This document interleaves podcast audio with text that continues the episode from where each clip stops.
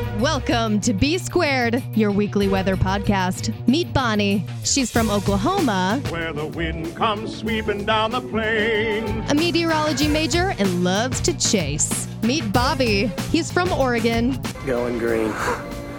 Greenwich. Saddle up. You got it, boss. Oregon AMS vice president, and a former TV weather producer. It's B Squared. Let's talk weather. Welcome into B Squared, your weekly weather podcast. I am Bobby in Oregon. And I'm Bonnie in Oklahoma. And Bonnie, for the first time, oh, wait, never mind. The tropics are still active. So for the millionth time. Yes, which is fine because we talked a lot over the spring and early summer that we were waiting for this to pop, and it did. But Bonnie, we got a record setter in Lorenzo, and our friend is out there churning away, but he's not really doing much. No, he's just making big waves. Um, but yeah, Literally. definitely record breaking Lorenzo. But they won't retire his name, right? Because he's not hitting anything. Yeah, most likely he'll come back um, in seven years when the list resets. Um, yeah, he's a Cat 5. Winds are 145 miles an hour. Minimum central pressure is estimated at 938 millibars. There are no Air Force reconnaissance or Hurricane Hunter flights planned on this bad boy at the moment uh, because he literally is just out in the middle of the Atlantic. He is affecting some shipping traffic, and that's about it. I need to clear my screen and clean it to make sure that's actually the Azore Islands that are in the cone and not just dust on my monitor. But yes, the Azores are are kind of in the uh, the next path. But um, yeah, this thing has been uh, pretty impressive, and man, what a what a like I said, what a great looking storm. Well, two two questions. One, are the Azores? Do people live on the Azores? yes, they And- do. Really? Yes. And two, how do they know the pressure and wind speed if there's no reconnaissance flights? Is it just buoys? You know, Are there buoys? There are buoys out there, but you should uh, you ask and you shall receive. So, according to the latest hurricane discussion, it says satellite and microwave imagery are indicating that Lorenzo is now weakening. A recent microwave pass showed a broken eye wall as well as dry air in the southwestern quadrant. Over the past hour, the eye has begun to fill in. However, outflow remains excellent, and cloud tops remain very cold near the center of the hurricane. A blend of the latest CI values from TAFB and SAB, as well as recent subjective intensity estimates from the University of Wisconsin CIMSS, suggest the initial intensity is now at 125 knots. So, based on pictures, that's what they're guessing the wind speed is. Um, in terms of pressure, I'm sure it's it's a relative sliding scale. Well, if they can estimate that the wind speed is this, you know, you would put the central pressure probably here. But I'm sure there are some buoys and other stuff out there. Huh. So Well, very interesting. And that's Sims. C I M M S. That's yes, Sims. yes, the University of Wisconsin Sims. Yeah. So yeah, that's how uh, that's how they're going with that. And um, just reading through some of the other stuff, it says that it, it reaches peak intensity late last night. Intensity guidance is in good agreement. The hurricane will steadily weaken over the next several days due to increasingly southwestern dry shear, shear dry air entrainment, and progressively cooler sea surface temperatures. The NOAA hurricane hunters are still scheduled to investigate Lorenzo later today, and the data they collect should provide a better assessment of the hurricane intensity and structure. In a few days, Lorenzo will interact with a frontal zone and begin transitioning to an extratropical cyclone. This transition is expected to be completed in the 96 hours. Um, it's important to note, although Lorenzo is forecast to weaken through the forecast period, the wind field is expected to expand at the same time, with tropical storm force and 50 knot winds forecast to extend over 300 nautical miles, uh, and then 160 nautical miles for the hurricane force uh, in 72 hours. Latest intensity forecast is similar to the previous one, and it is near the HFIP corrected consensus HCCA. I'm not sure what those acronyms are. Early input from Tropical Analysis and Forecast Branch here at NHC indicates the large wind field of Lorenzo and is expected to faster forward motion in a few days will likely lead to extreme enhancement of the wave field and wave growth over the southeastern portion of the circulation. So, yes, key messages. Um, Regardless of exact track near the Azores, strong winds are becoming increasingly likely on those islands Tuesday and Wednesday. Residents there should monitor the progress of the hurricane. Watches could be issued for those islands later today or tonight. So, yes, people do live on them. So, where is Lorenzo exactly? Like, how far off of Africa? How far away from us? Like, like. oh my gosh, let me look here. Let's um just kind of because I know it's still pretty far eastern Atlantic, like it's way closer to Africa than us. Uh, but... It looks like it's actually kind of, if I'm counting blocks, you know, like the grids for stuff. Mm-hmm. Um, it looks like it's pretty dead even. It's at 45, just out inside of 45 west, so it's moving closer toward the Africa side than the United States, and just above 25 north. Um, so it's one, two, three, four, five, six. One, two, three, four, five, six, seven. Um, seven block grids from the U.S., six from the coast of Africa. So just a little bit closer to Africa than us. But uh, yeah, it's out in the middle of the Atlantic, and not a whole lot's happening with it. See, and this is where longitude and latitude come into play because right. it's the middle of the ocean, and there's no like markers or like, hey, it's in the state of or the country of blah blah. So correct.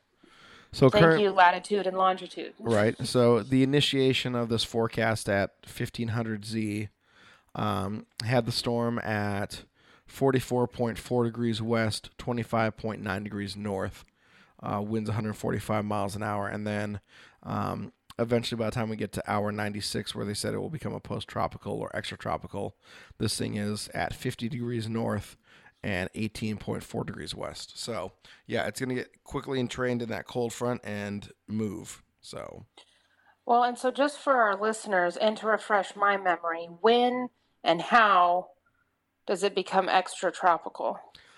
Ooh, that's a really good question. I believe it becomes extra tropical once it loses its closed circulation. So once it opens up into a more of an, an actual elongated front versus the closed uh, oh. low pressure system.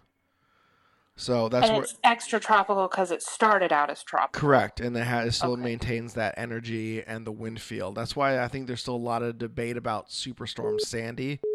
If it mm-hmm. was really, hold on one second here. Because at one point I thought it was when it got a certain point north on the globe, it was considered extratropical. But then Dorian was never called that. It was still Hurricane or Tropical Storm Dorian, even though it was basically in Greenland. yeah, that is true. Um, I don't know. I think it's when it does. You know, I can look it up here. Oh. Just a little vocab refresher. Yeah. You know? No, absolutely. No, I, I yeah, absolutely. Extra tropical. And we have used extratropical multiple times on several episodes, and, and it's out there in the world on Twitter and on NHC and SPC websites and stuff like that. And so I think it's, you know, it's beneficial definition to have. No, absolutely. Um, if you are not an AMS member, uh, which you need to be an AMS member, even as a student or as an associate member or as a full member, um, that's when, you know, they have a great glossary. Uh, and a lot of good research terms and facts that you can go look up stuff like this. Um, so, pulling it up, the Weather Underground has a whole little page on this. So, let's go through and we'll start breaking this down.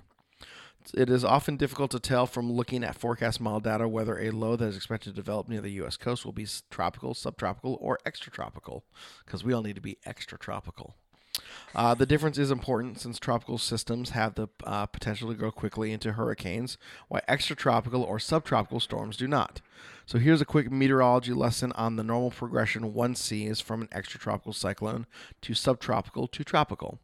Extratropical cyclone forms. Extratropical cyclones have cold air at their core and derive their energy from the release of potential energy when cold and warm air masses interact. These storms have always been one or more fronts connected to them and can occur over land or ocean.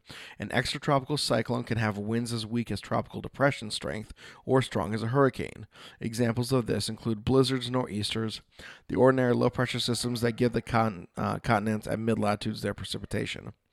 Um, let's see here. Do, do, do, If waters under the extratropical cyclone are at least 70 degrees, thunderstorm activity will gradually build inside the storm and moisten the warm lower levels.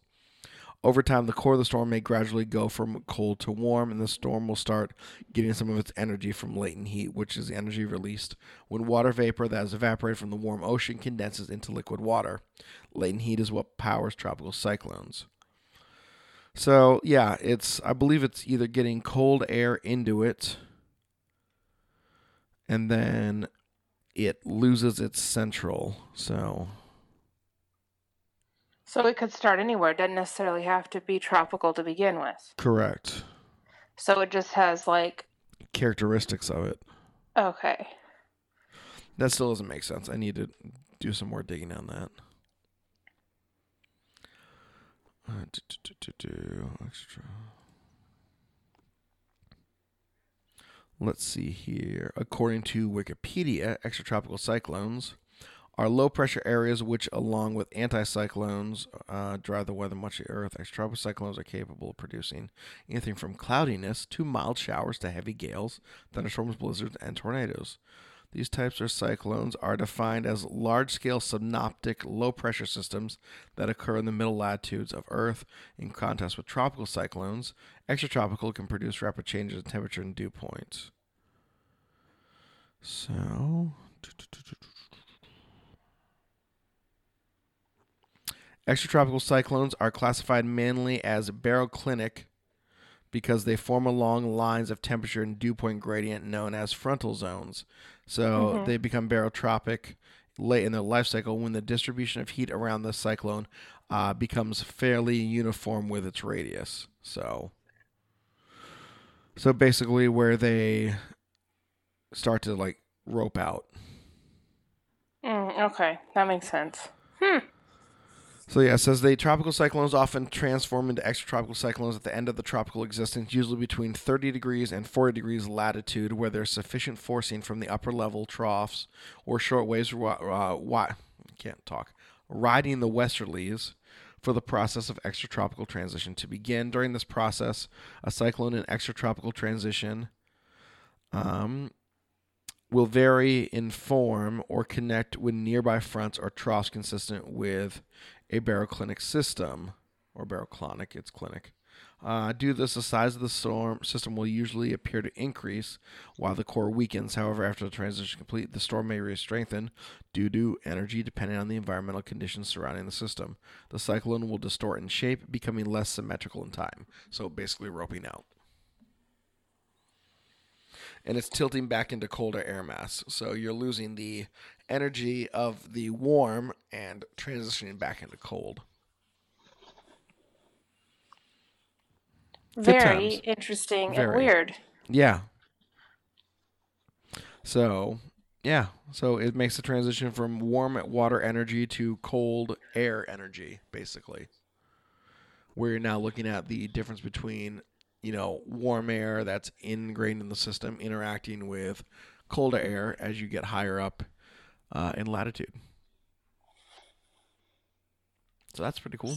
So there you go. I know. There's your, there's your lesson for the day. Boom, so, in a nutshell. Yeah, so that would explain why uh, it looks like it's going to weaken from a hurricane into a tropical storm by the time it gets toward Ireland. Which is interesting. So, I mean, even they say between 40 and 45 degrees north, I mean, that could explain why Sandy was maybe a superstorm. I still think Sandy was a hurricane when it came ashore, but that's just me. Well, and I think it's still referred to as a hurricane, whether it was officially classified as one or not. I hear Hurricane Sandy a lot. Yeah, I do too. So I don't know. Um, but, you know, so we have Lorenzo out there, shipping lanes affected, obviously. Uh, Lorenzo is going to affect possibly the Azores here coming up in the next couple days. Um, but Bonnie, that's it. That's actually kind of kind of scary because we've had so many systems, but yet he's it. Think it's over? You think there might be another pop? Oh, I'm sure there'll be another pop, but um, currently there are no areas of investigation or areas that they're looking at. Um, so we'll see. I mean, I know that there was some dry air again coming off of Africa. Um, and then we talk a little bit about the Eastern Pacific. And we have one tropical storm. It's Narda, which is a terrible name for a storm. Yeah, I don't like it. Yeah, I don't either. It's not like Karen. It's not basic. It's just different, and I'm I'm not a fan. Um. So Narda is out there in the, um, it's actually over land right now, which is interesting. It's at, it's gonna it's a depression now, will become a it's to remain a depression as it moves out over the Gulf of Baja, will strengthen into a tropical storm, and then uh, will move into the Gulf of Baja between the Baja Peninsula and Mexico. Will remain a tropical storm. Uh, forecast say through Wednesday, and then by the time we get to Thursday morning, it's weekend as it comes back ashore as a depression. So that's kind of it there. There's nothing in the eastern Pacific uh, to affect Hawaii, and so right now we are down to two storms: uh, Narda in the Pacific, and then Lorenzo in the Atlantic. Hey, at least both oceans are kind of keeping up with their letters. Like we're just a couple storms behind the Pacific, so Right. it's been pretty even. Right? No, we are, and that's good. Um, let's see here. When we look at, I'm gonna go look at the outlooks. Yeah, there's nothing there. So the only thing we have, like we said, is Lorenzo. So, um, no, I don't think we're done yet. I think we still have a lot, a lot of time left. We still have a lot of the hurricane season to go. We got the entire month of October and November. So let's see what happens. Yeah, still two months to go, but here we are, about to be October. Isn't Right. that ridiculous? It is. I mean, this year has flown by. really flown by. but we talk about you know hurricane season you know kind of is the transition between summer and fall but bonnie across the con- the continental united states uh, some areas have made that change from summer to winter real quick I know, really quick. They just they just skipped a step, a very big step. They just were like, "Nope, we're gonna go right to winter." how would you like to wake up on a monday morning and see a forecast calling for three feet of snow by the time you get to thursday or friday Um, I'd be cool with it if that meant I didn't have to go to work. right but guess what it didn't happen to you it happened in montana Oh, they're so lucky. They is. Um. They. They is. Wow. Hi. I'm Bobby. I, I, I, I speak them proper English. I was publicly I is educated. Bobby and I is good. I, I was publicly educated. Living You proof that well. yeah yeah, living proof that your tax dollars really do work. Good lord. We'll get you a grammar book. I'll send it to you. Please, that would be fantastic. Um, so yeah, we um had an upper level cold trough that moved into the United States. Uh, came across from Canada. Again, Canada just sending us nothing but cold air. You know, so Canada, we don't like you for that.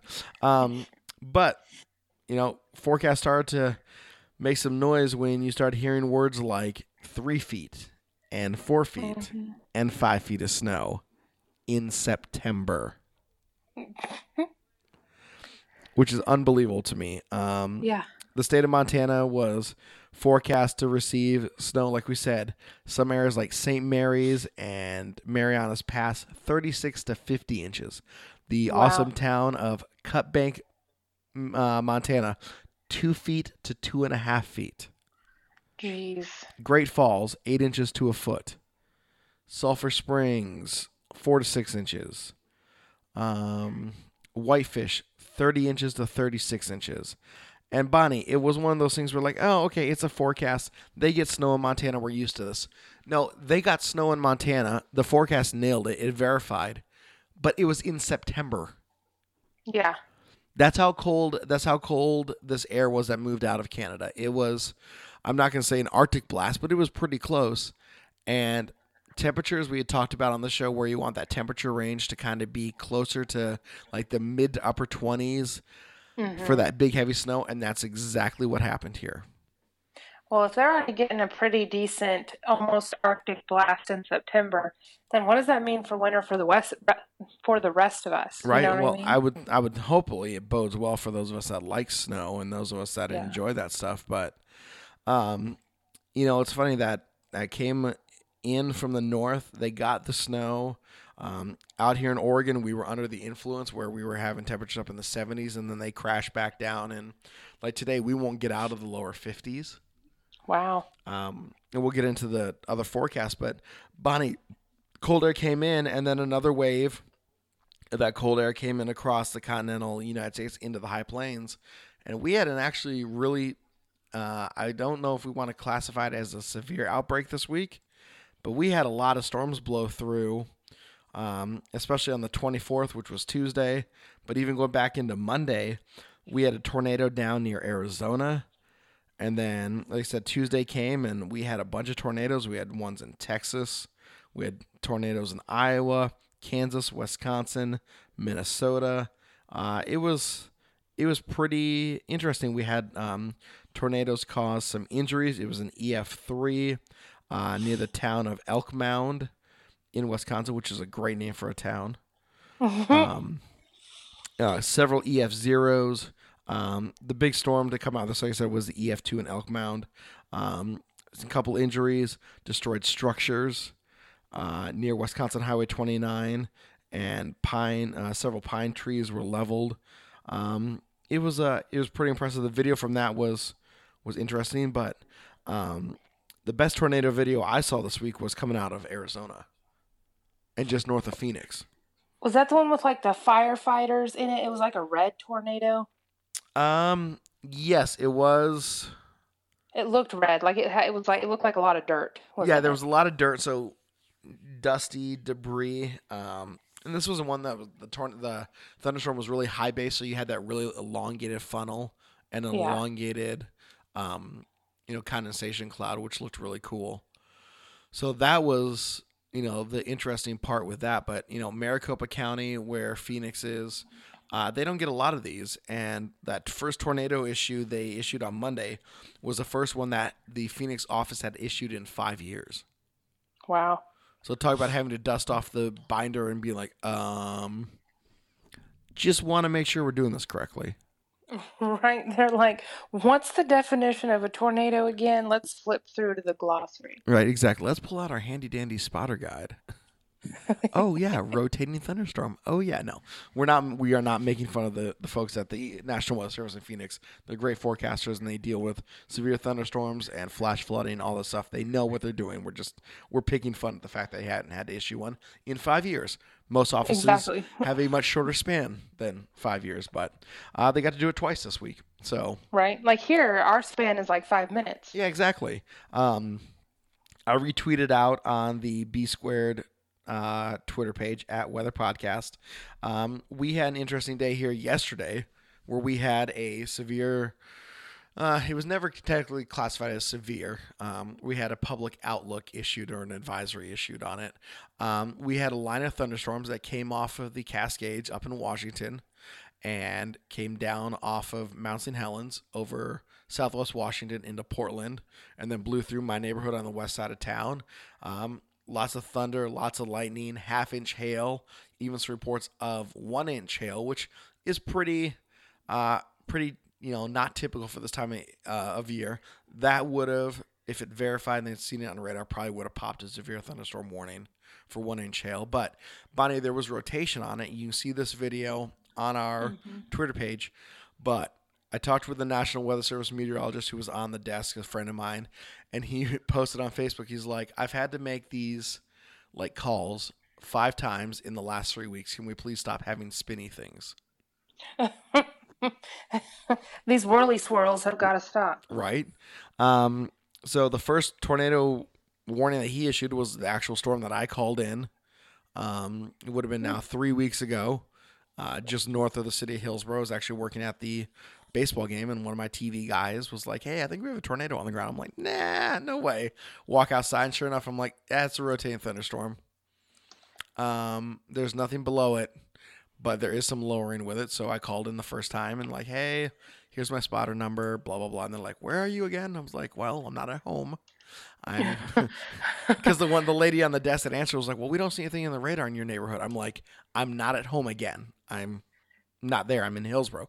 Oh, okay. I'm like, "There's a rotating thunderstorm. There is a lowering. I don't see anything on the ground, but I will watch it and call you back." And sure enough, three minutes later, condensate. Thank you. Shout out to our boy David Payne, um, coming off the trees, and sure enough, there's the funnel tornado on the ground. Boom. So I got to see a tornado. I got to call it in. So that thing I can cross off my bucket list. But we had that, and then you know some other close calls where we get these little areas of spin up and like we've talked about on the show you guys with all your high base thunderstorms it's all warm air. It's you know the mixing of you know wind shear. Here it's just the the temperature differential where it's really cold up in the atmosphere warm at the surface.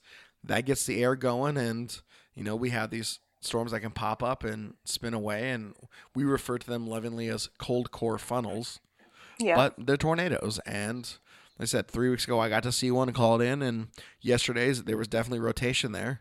There was no lowering, but there was rotation. So um, Sean Weagle, the forecaster, was like, I was running between my desk, looking at the radar and staring outside. This cell moved right over the National Weather Service Portland office.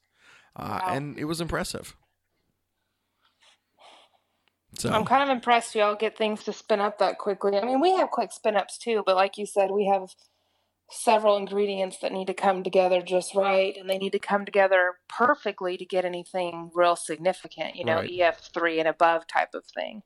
Yeah, and ours are, like I said, usually EF0, EF1 at the max. Um, we did have an F3 tornado in the 70s, um, which is still kind of considered our gold standard for storms here in the Pacific Northwest. Um, went through a theater, blew it apart. Uh, there were Wow. several deaths uh, associated with it. Um, but we generally don't get these really strong thunderstorms. And like I said, if a storm comes off the Cascades, usually it weakens pretty quick. But this thing really enhanced as it hit the Columbia River into the east side of Portland. Um, National Weather Service did send out a survey team, said there was significant damage from straight line winds, which would make sense with this. Um, really windy. There's a bunch of videos floating around Twitter this morning of like security cams where people's trees were either hit by lightning or just had a really strong wind gust that broke a bunch of large branches and sent them tumbling to the ground. But just not really sure on that. But yeah, you know, straight line winds 55 to 60 miles an hour will do significant damage, like we've talked about. Especially mixed with three quarter of an inch to one inch hail. Oh yeah, absolutely. Uh, frequent cloud to ground lightning. So a lot of stuff was going on. It was funny. Like I said, I was talking with um, Sean last night after I got off work around 2 a.m. And he was still up. He goes, "It was funny. We were dealing with this thunderstorm moving over Portland. At the same time, we were having to watch uh, and be in constant communication with Oregon State University. They had a football game yesterday. Stanford was in town for the Pac-12 opener uh, for their portion of the season, and I was happened to be driving home um, from a memorial service for an extended family member, and listening to the game, and all of a sudden, you know, I know the guys that work Oregon State. I ran that network for several years, and you can just tell, you know, sometimes people stop, and you're like. Something must be going on. That doesn't make sense. Why did they just stop mid sentence? And sure enough, they're like, "Oh, we're having to clear the field. Everybody needs to get off the field because there's a lightning strike within eight miles."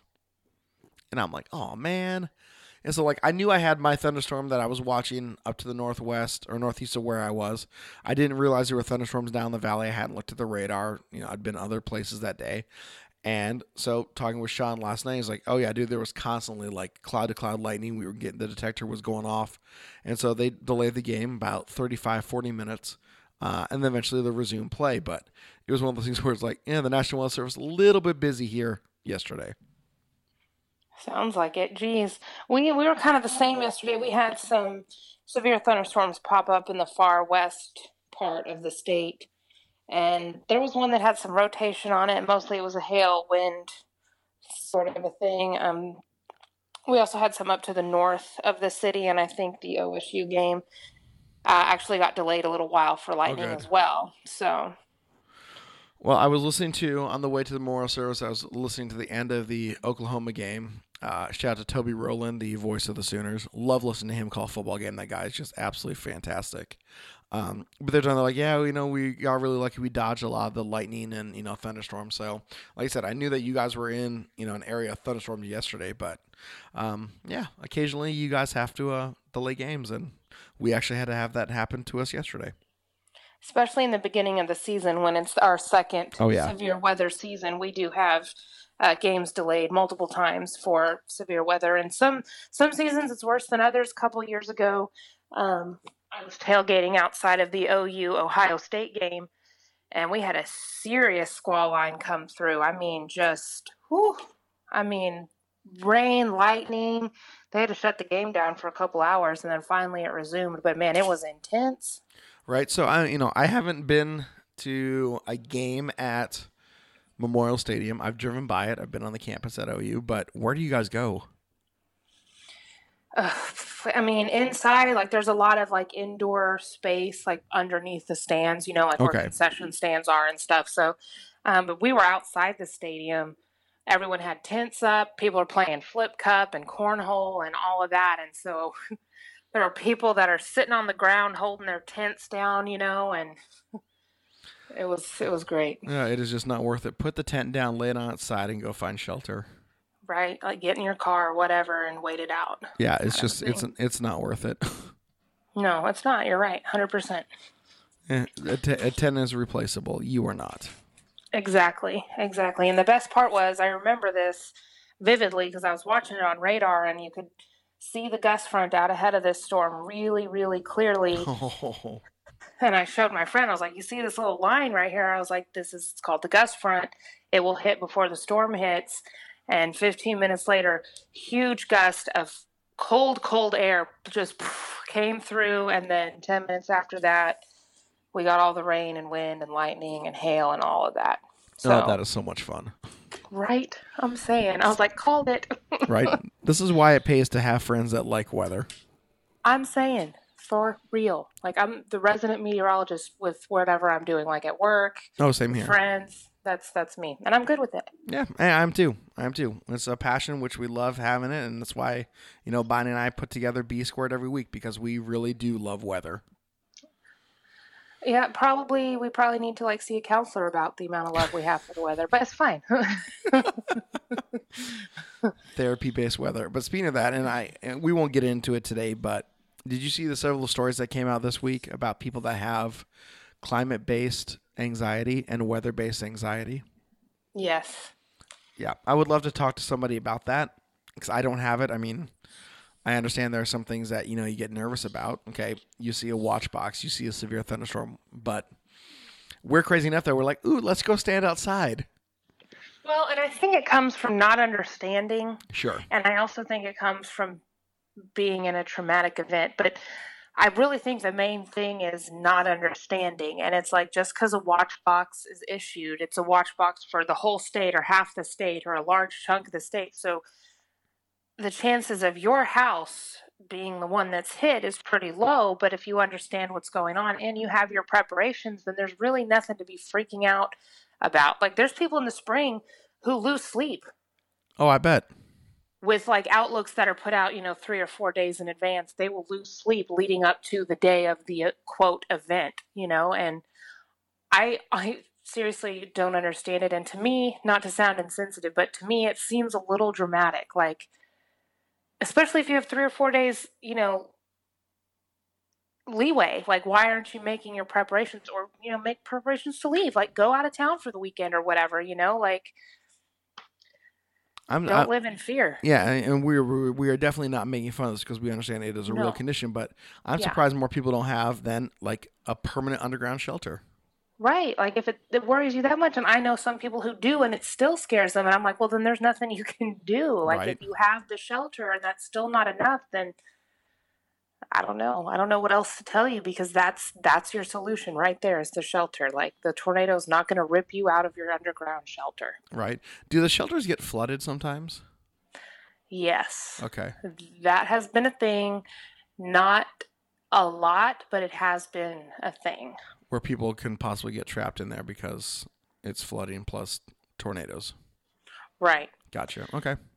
And I have heard of some shelters that are like outdoor, like in your backyard, that because of the flooding and the wet ground, and this is due to like multiple rain events throughout the season and then one big event. So the ground's already moist and loose and everything. And there have been some shelters that have floated up out of the ground. Wow. That's incredible. Because, you know, they're like a big, they're already made. They're just like a big cement Oh, yeah. room that they like bury. And so, like, that's a little intense. But I mean, a lot of people put it in their garage. So it's in the cement, it's in the foundation, Right. it's indoors, basically. And it's registered. Right. Okay. Well, I mean that's that good. At least you have a shelter, so at least the first point you know is covered. And again, the likelihood of you having a significant flash flood on top of a tornado warning is pretty minimal. Right.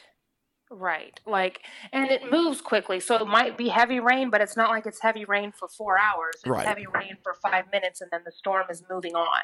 Right. And generally So- the yeah, and generally the way the weather works is you're not going to get a, you know, prolonged period of a tornado warning on top of a flash flood where you can obviously have a flash flood that's going to last significant amounts of time. We see that all the time. However, you're not going to get a tornado warning that's a long duration event with it. Right. Like you'll be getting out of your shelter Yes. Before it's been raining for like three or four hours. Exactly. So, Well, yes. Okay, that that's something that just kind of popped into my mind. I was like, I wonder if that. I'm sure it does because people obviously you want to be underground with a tornado, safest place to be. So Well, and most of the shelters, though, are kind of built, if they're in ground in like your yard, Mm-hmm. they're kind of built up like a little mound, a little hill for that reason. So it's not like it's a dip gotcha. in the ground. So to help, you know, keep the rain from just flowing in, it just flows down around the outside, if that makes sense. I'll have to take a picture of the shelter across the road from me. Actually, it's like that. It's like a little hill. And Okay. there's a door like in the side of the hill, like so it's like a diagonal slope up door. Oh, gotcha.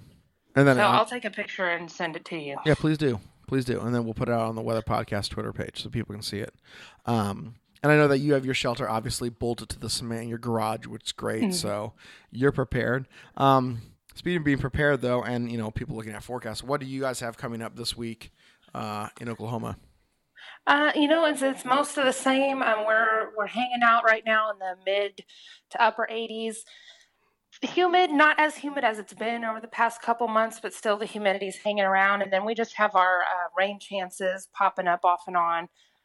Um, I think Thursday we have a pretty fun cold front coming through that'll bring our highs down to the low 70s with some good rain chances. So I'm looking forward to that for sure. Uh, but that's that's where we're at right now. Well, you're to laugh at us when I tell you what our forecast is up here in Portland. So today we have showers likely as we uh, kind of transition out of this cold pool. But tonight, skies are going to clear. We have a frost advisory in effect from midnight to 7 a.m. So Wow. there are areas above a thousand feet that are under a hard freeze warning. The Well, low- that happens on a clear night. That's when you want. That's when you get the frost. Oh yeah. Uh, the low tonight will be 35 in the city. In the heat island effect will be 35 degrees. In the outlying areas will probably dip down into the upper 20s. Tomorrow, Tuesday and Wednesday, areas of fog and sun highs are going to be 58, 63, 64 respectively. Lows again tomorrow 35, then 43. Wednesday we transition back into the more typical fall weather, showers on and off. Highs in the lower 60s, lows come up thankfully into the mid 40s, but uh yeah, not a whole lot happening. Finally we're going to dry it out a little bit. It's been kind of stormy and kind of gloomy, but hey, let's get a little bit more late season sunshine. I'm excited. So that's what we got going on up here. Uh, but yeah, we have a frost advisory. It's going to be cold. Can't wait. That is just crazy. Like it is still September. That is crazy. Yeah, to have a freeze warning this early is uh has been pretty intense. Um, we are looking at last night uh, and yesterday was the first time that we received measurable snowfall at a place called Government Camp. It's up on Mount Hood. Um, I want to say Government Camp is like 2,000 feet in elevation. Let me look. Uh, but it was the earliest recorded time of snowfall um, at government camp, and that's not where I wanted to look. That's the national. That's Hood. Where's government camp? There's sand. There's government camp. Um, and so it was really, uh, it was really cool to just kind of watch and be like, hey, check this out. And the National Weather Service yesterday was debating with that thunderstorm that came through that a lot of people like, listen, there's hail here, but there's also a lot of graupel, which is, Yeah. you know, the super cooled water droplets that attach onto snowflakes and they, you know, they burst in contact with the ground. Well, they're debating that if it actually should be considered as snowfall Wow. because it entrenched so much cold air when it came down and you know they were saying listen there could have been some wet snowflakes that mixed in obviously we got the accumulation with the hail plenty of video plenty of proof maybe one uh, one an inch to you know anywhere from half an inch to an inch and a half of accumulated hail But if it was graupel, do we consider that snow? And if snow, if it is snow, then we're now looking at the earliest recorded snowfall in the winter season in Portland, Wow. being in September. That is crazy. What a fun debate. oh it, no, it totally was. It was it was comedy, and I'm sitting there, you know, going back. Let me pull up the the AFD on it because it was impressive to read. I'm just sitting there, just like, man, um, that's previous version. Let's see here. Let's do this. Is this it? Uh, no, I'm having to go back. Try and find where this was. Um,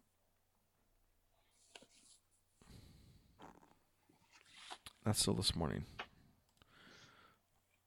Mm, That's three fifteen this morning.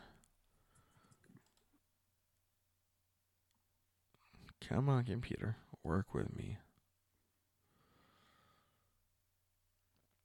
Okay, so yeah, so here it was. So this was the AFD from last night at 9:55 came out. Tonight through Tuesday, quite the active afternoon around the Portland, Vancouver metro area, especially eastern portions. A strong thunderstorm developed over the South Washington Cascade foothills, then drifted southwest across the lowlands, bringing plenty of lightning, hail, and localized strong winds to portions of Vancouver and Portland around 4 p.m. Hardest hit areas uh, appear to be between an area I-84 between Southwest 50th and 80th Avenues in Northeast Portland, where some tree damage occurred. An NWS survey team was sent to that area as rotation was observed aloft by many members of the public and even our forecasters as the sun moved over the office here in Parkrose. The storm survey team found the straight line gusts in the order of 45 to 55 did damage, and there was no evidence of tornadic circulation reaching the ground. This cell also brought copious amounts of hail with some portions of the metro area. This also affected the forecast office with some hail graupel balls that approached one inch in diameter. The temperature here at the office dropped to 43 degrees during the peak of the storm, and there were reports of temperatures dipping into the upper 30s in Nearwood, Maywood Park, and across the river in East Vancouver. During this time, the hail got softer, implying more that it was a result of the accretion of supercooled droplets or ice crystals to the smaller hail core initiated by strong updrafts within the storm. Graupel occurs when this occur. Uh, graupel occurs when this happens on top of or around a snowflake, but this occurred on top of around hail. So there's been some debate in the office regarding whether or not this should be snow, which would be a big deal considering the earliest trace of snow measured at PDX since 1940 is November 3rd, over a month from today's date of September 28th. At this point, we are leaning against counting the precipitation as snow, since the initial core was hail, but it's not out of the question that a few wet snowflakes made it all the way to the surface. Wow. That is crazy. Right? So, like you said, talk about a fun debate. Yeah. Unbelievable. So it's just like, man. That is awesome. And you know, we don't get graupel a lot around here in the winter. It's Right. either ice or snow or cold rain, but I mean, we've gotten it a few times and it's really cool. It's a very interesting looking piece of precipitation and it's been small. It's never been near the size of like one inch hail, right. but it it's it's interesting. It looks weird. It looks like a little a spiky ice ball. No, it totally does. And I mean, I mean, I'm I can only count the number of times I've seen it in person. Uh, maybe less than ten. Yeah. But one of my favorite ones was again kind of set up like yesterday, where it's really cold in the upper atmosphere. I mean, like say 2,000 feet and above, temperatures are at or below freezing. You know, pretty close to the surface, and really warm down below. And you get a thunderstorm that moves over, and it just drops these things, and these things explode on contact. They literally look like snowflakes that are just clumped together that explode on contact. And it's just it's a really weird texture, but just it's Mhm. really cool to see. Yeah. Yeah, it's like it's like when you get like a snow cone Yes. but and you like you get a little piece and you like push it all together and like it's like you know what I mean? Like you make it a really hard little ball. It's like that, like it's still soft, Yep.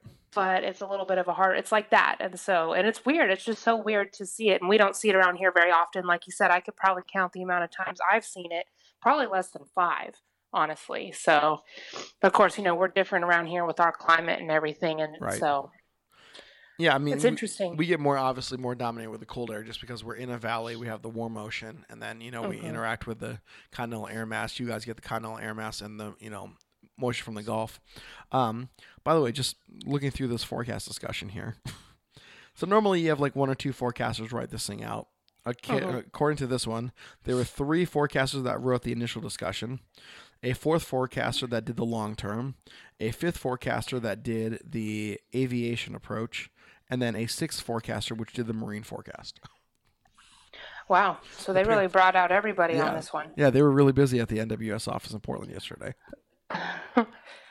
but good on those guys. And yeah, I mean, it's cool. Listen, we, you know, I and I'm sure this happens to every National Weather Service office.